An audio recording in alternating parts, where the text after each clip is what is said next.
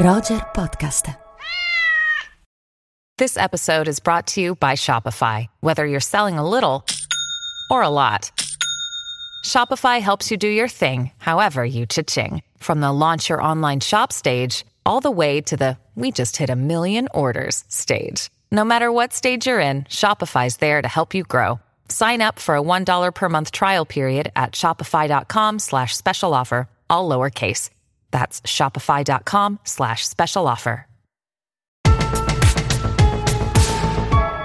Roger Podcast.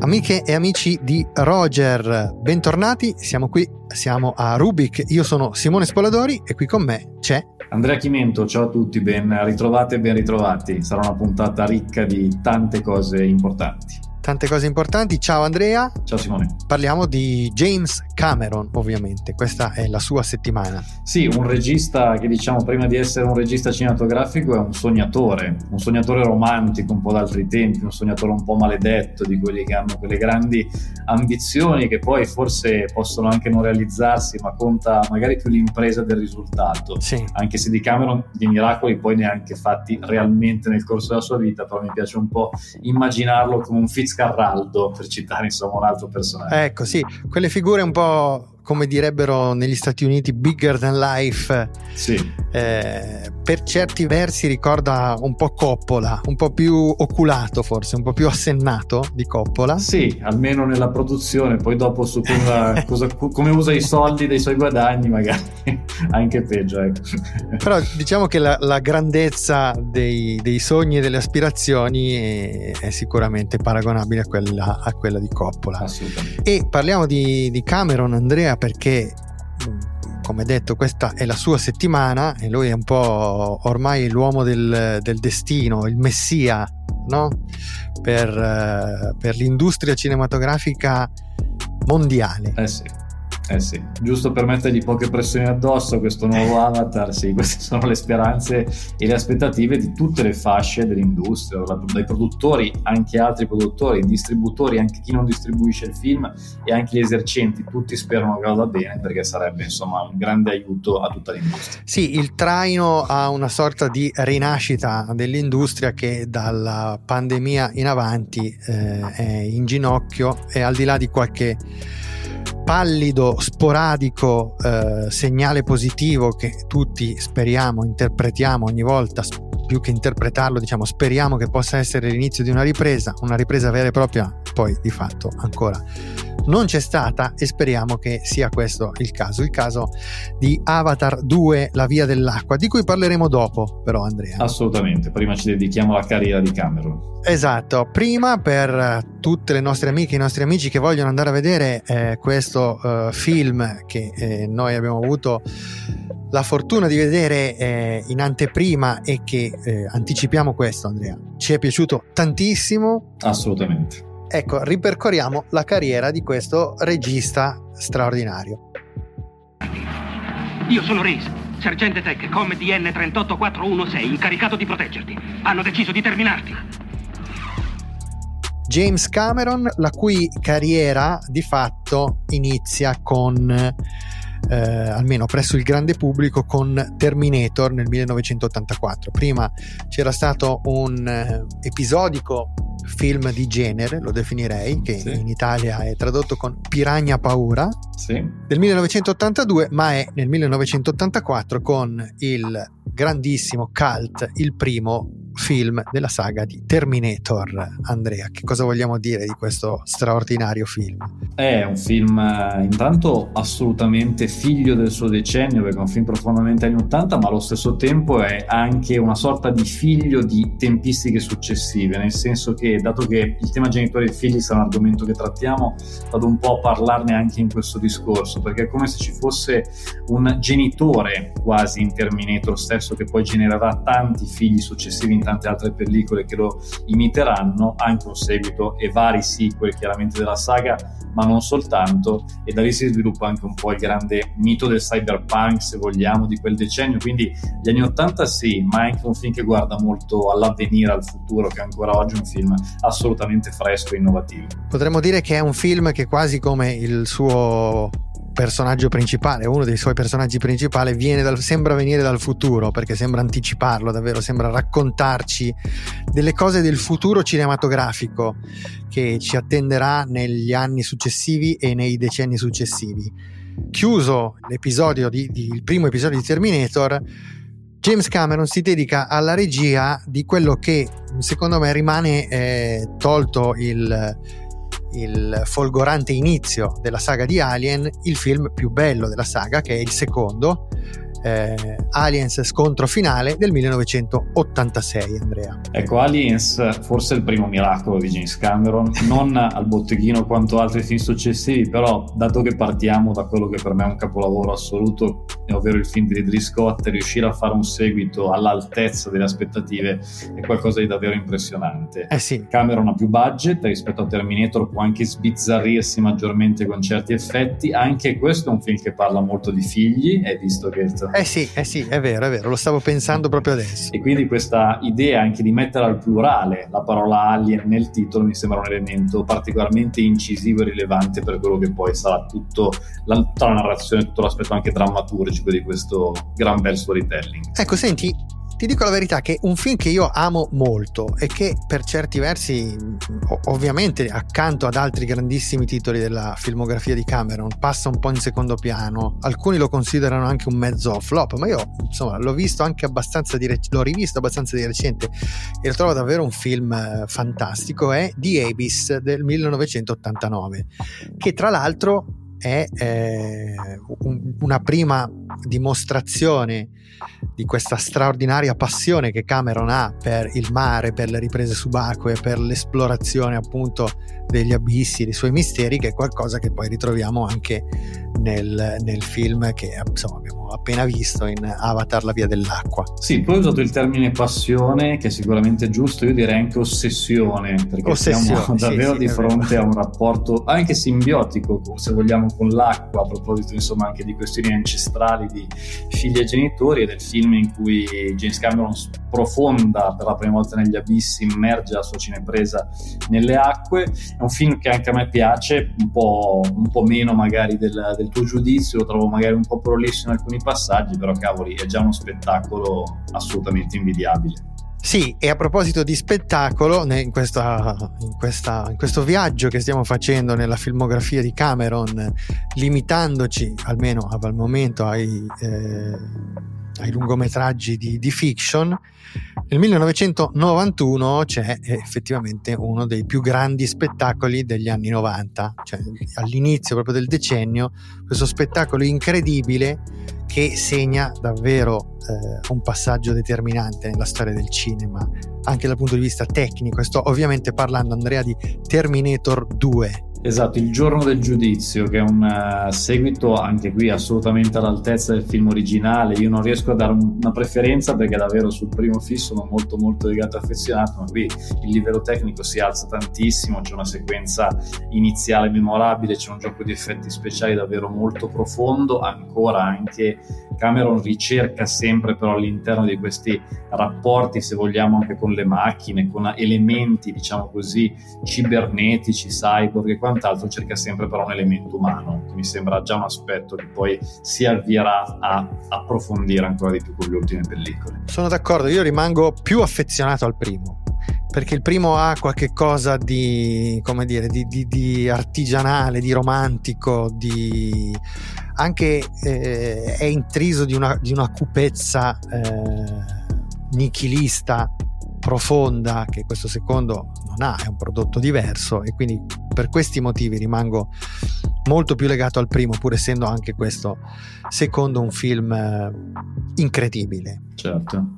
E senti, come collochi invece in questa filmografia un oggetto strano come True Lies? Ma io onestamente ti dico la verità, True Lies è un film che io vedevo molto da bambino, eh, quando appunto è uscito una decina d'anni, insomma, e, ed è un film che a me piaceva decisamente da bambino. Certo, siamo in una pellicola un po' diversa dalle altre anche per, anche per genere. Spesso Cameron ha fatto film di fantascienza per collocarlo come un macro genere, film molto ambiziosi, questo è un film un po' più piccolo, però con delle dinamiche un po' classiche, un po' d'altri tempi, questo gioco tra il noir e il melodramma che viene fuori, anche con una certa ironia, che è un film che si vede ancora volentieri, senza appunto essere eh, sì, sì. un capolavoro, ci mancherebbe. Però quello che mi colpisce di, di questo film, che è comunque un action che ha anche delle, delle sequenze molto sofisticate, sia dal punto di vista registico, dal punto di vista tecnico, però ha molte parti con un tono da commedia.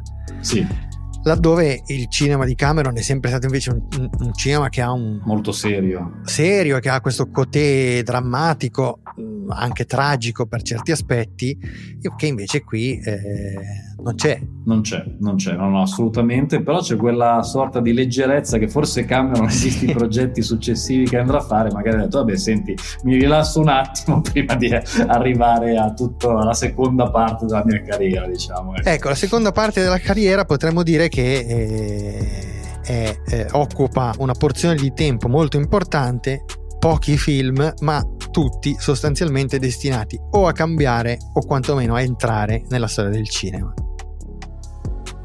Reggiti. Tieni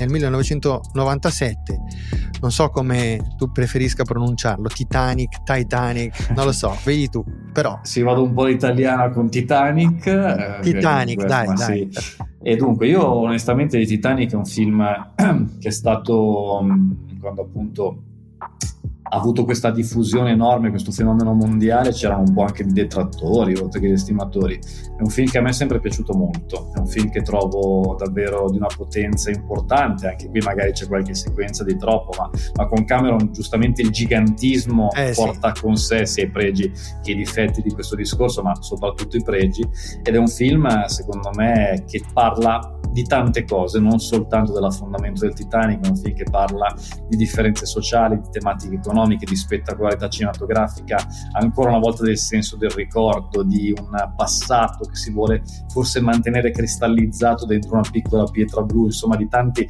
aspetti che poi si collegano naturalmente ancora al mare e a quella passione, ossessione di Cameron. Sono d'accordo con te e devo dire che eh, dobbiamo, secondo me, ammettere che il gigantismo, come l'hai chiamato tu, è un tratto fondamentale eh, come dire, del cinema, del cinema americano, certo. ma è un tratto eh, che eh, ha creato, ha determinato la storia del cinema in maniera fondamentale e fondativa. E quindi eh, benvengano anche queste operazioni malate di gigantismo in questo trittico di film che occupa la, l'ultima parte della carriera di, di, James Cameron, a partire proprio da, da, Titanic, quello che mi colpisce però è la capacità di inserire in queste macchine spettacolari questa sorta di metadiscorso sempre eh, molto intelligente, sofisticato, profondo proprio sul mezzo, sul cinema, perché anche Titanic è un film che offre tantissimi spunti di riflessione e tantissimi interrogativi su che cosa sia e dove stia andando il cinema in quel momento nel 1997. Assolutamente, anche in un'epoca di blockbuster di una certa portata Titanic va anche un po' da un'altra parte, se vogliamo, perché chiaramente lo spettacolo alto budget è evidente, ma c'è anche un senso un po' nostalgico in tutta questa operazione che ci rimanda anche a certi colossal, chiamiamoli qui tra virgolette, addirittura del cinema muto, quindi insomma c'è sempre anche un gioco vecchio-nuovo, passato e futuro genitori-figli ancora che viene fuori in maniera molto forte. Ecco, questo discorso sul, eh, su questa riflessione sul mezzo, sulle sue potenzialità, sulla direzione che sta prendendo, anche sul modo in cui il cinema eh, cerca il proprio posto in uno scenario eh, uno scenario di comunicazione, uno scenario di media che si sta trasformando in maniera radicale e con una velocità impressionante, ecco, questi interrogativi permeano soprattutto l'operazione Avatar eh, del 2009, 2000, che in Italia esce, se non ricordo male, nei, nei primi mesi, nelle prime settimane del 2010 e che proprio è un film eh, che, che, parla proprio della, della trasformazione della mediasfera. Assolutamente, è un film molto complicato, è uno dei film più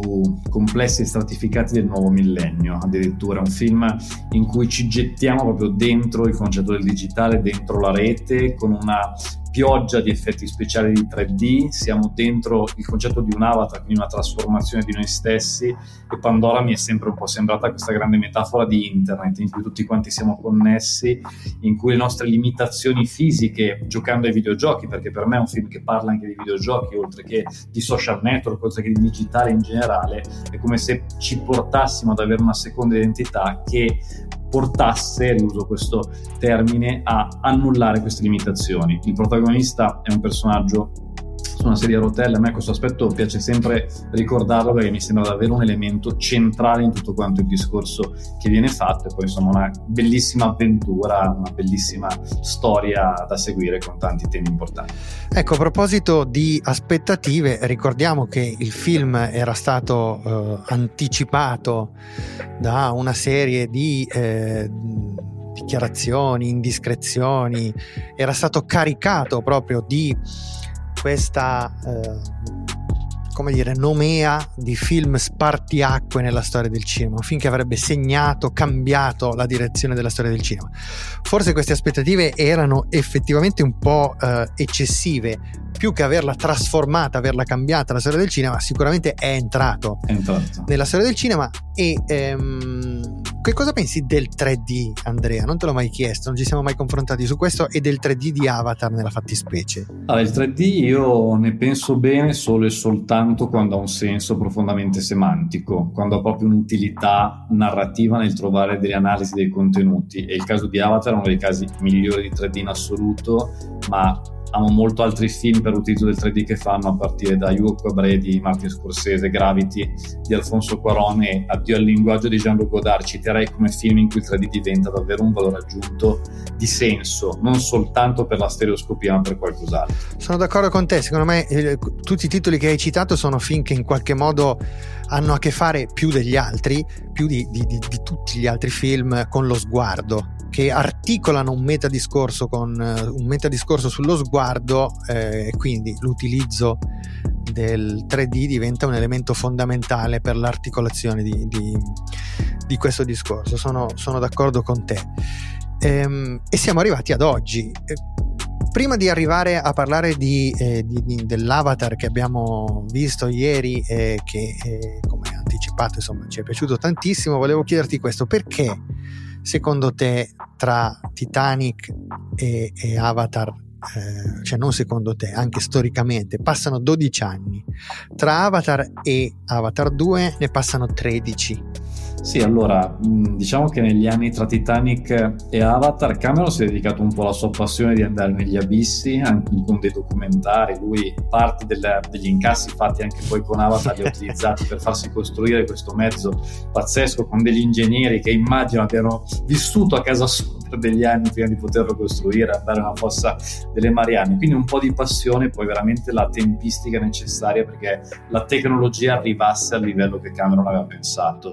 Anche perché sia il primo Avatar che questo sono due film molto molto legati al digitale, alla computer grafica, al 3D, ma nasce tutto sempre dall'essere umano tra la performance capture in cui gli attori recitano davvero attori in carne e ossa e tantissimi scenari di Pandora che prendono spunto dagli scenari della Terra. Oltre a un linguaggio navi, aggiungo ancora questo, che Cameron ha voluto che venisse costruito come un linguaggio vero e proprio e ci ha voluto del tempo. Senti, e eh, Avatar eh, nel, nel 2009 si aggiudica tre premi Oscar. Miglior fotografia, miglior scenografia migliori effetti speciali. Tutti in, ricordo che in quell'edizione della notte degli Oscar del 2010 davamo quasi per scontato un successo anche nelle categorie principali, miglior film, miglior regia. Vogliamo ricordare anche questo aspetto di gossip, per cui gli Oscar gli vengono soffiati dalla ex moglie, giustamente Catherine Bigelow. Catherine Bigelow con un film per me bellissimo che è di Heart Locker non so cosa ne pensi, non ti possono vedere, io ti, ti, vedo mentre stiamo registrando, vedo una faccia un pochino... Diciamo che ti favo per Avatar io, però anche Art Locker per carità è un bel film, però ti favo nettamente per James Cameron. Bene, chissà se ce la farà questa volta eh, con eh, Avatar, la, la, via dell'acqua, eh, che abbiamo visto. Allora, diciamo due cose su questo film straordinario e poi lasciamo eh, il, lo spazio alla nostra pillolina di accompagnamento. Sarai tu questa volta ad accompagnare nostri, eh, le nostre ascoltatrici, i nostri ascoltatori verso la sala in cui decideranno, speriamo, in questo weekend di vedere Avatar, la via dell'acqua, che è soprattutto uno spettacolo incredibile. Andrea. Impressionante, sì, un'estetica davvero pazzesca, una regia veramente allarmante per quanto sia esplosiva e feroce, perché è davvero un film feroce questo Avatar 2 da quanto sì, sì, va a cercare di colpire l'occhio dello spettatore, cioè più di così era davvero impossibile fare in questo senso. Poi davvero ha una durata importante, il film dura più di tre ore, quasi tre ore, cioè tre ore e dieci, tre ore e un quarto, è come se fosse diviso in tre blocchi il primo è quello diciamo che parte un pochino più a rilento tra le foreste perché ci serve anche per riprendere dimestichezza dopo 13 anni con quel mondo. Certo. Le meraviglie iniziano dal secondo che ha questa dimensione eh, contemplativa, spirituale, cioè un uso della tecnologia così profondo ed emozionante davvero al cinema credo di non averlo mai visto e riflettevo ieri mentre lo stavamo guardando che di fatto è un po' come se il cinema venisse riportato ad una delle sue componenti fondamentali e primigenie, che è quella del grande spettacolo, della meraviglia. Cioè io più volte mi sono sorpreso a bocca spalancata davanti a questa incredibile meraviglia dei fondali marini di Pandora.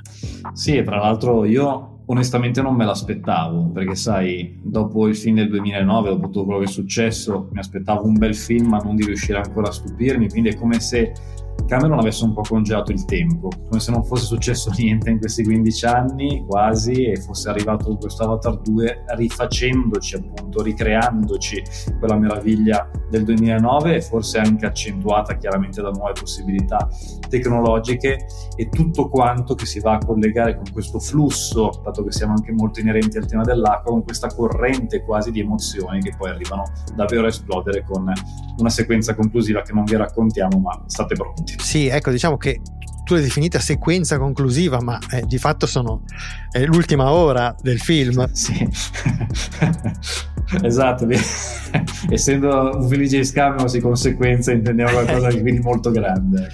Cioè, l'ultima ora del film è veramente eh, incredibile, cioè se, se, ti, ti, ti, fa sprofondare nella poltrona come davvero pochissime cose che abbiamo visto al cinema ed è davvero per certi aspetti il film di cui avevamo bisogno in questo momento. E speriamo che il pubblico risponda perché non, non tanto, non soltanto per un discorso retorico, ma lo dico perché davvero mh, si godrebbero un gran bello spettacolo da vedere al cinema. Farebbe bene un po' a tutti. Benissimo, allora io saluto le nostre amiche e i nostri amici e ti lascio da solo dopo un pezzettino, un frammento del trailer di Avatar La Via dell'Acqua per una analisi introduttiva del film per chi ha intenzione di andare a vederlo in questi giorni.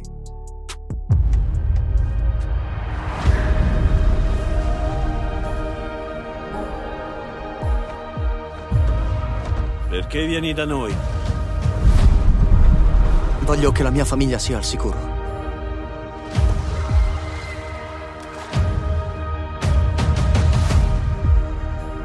Come a dei fratelli e sorelle insegnategli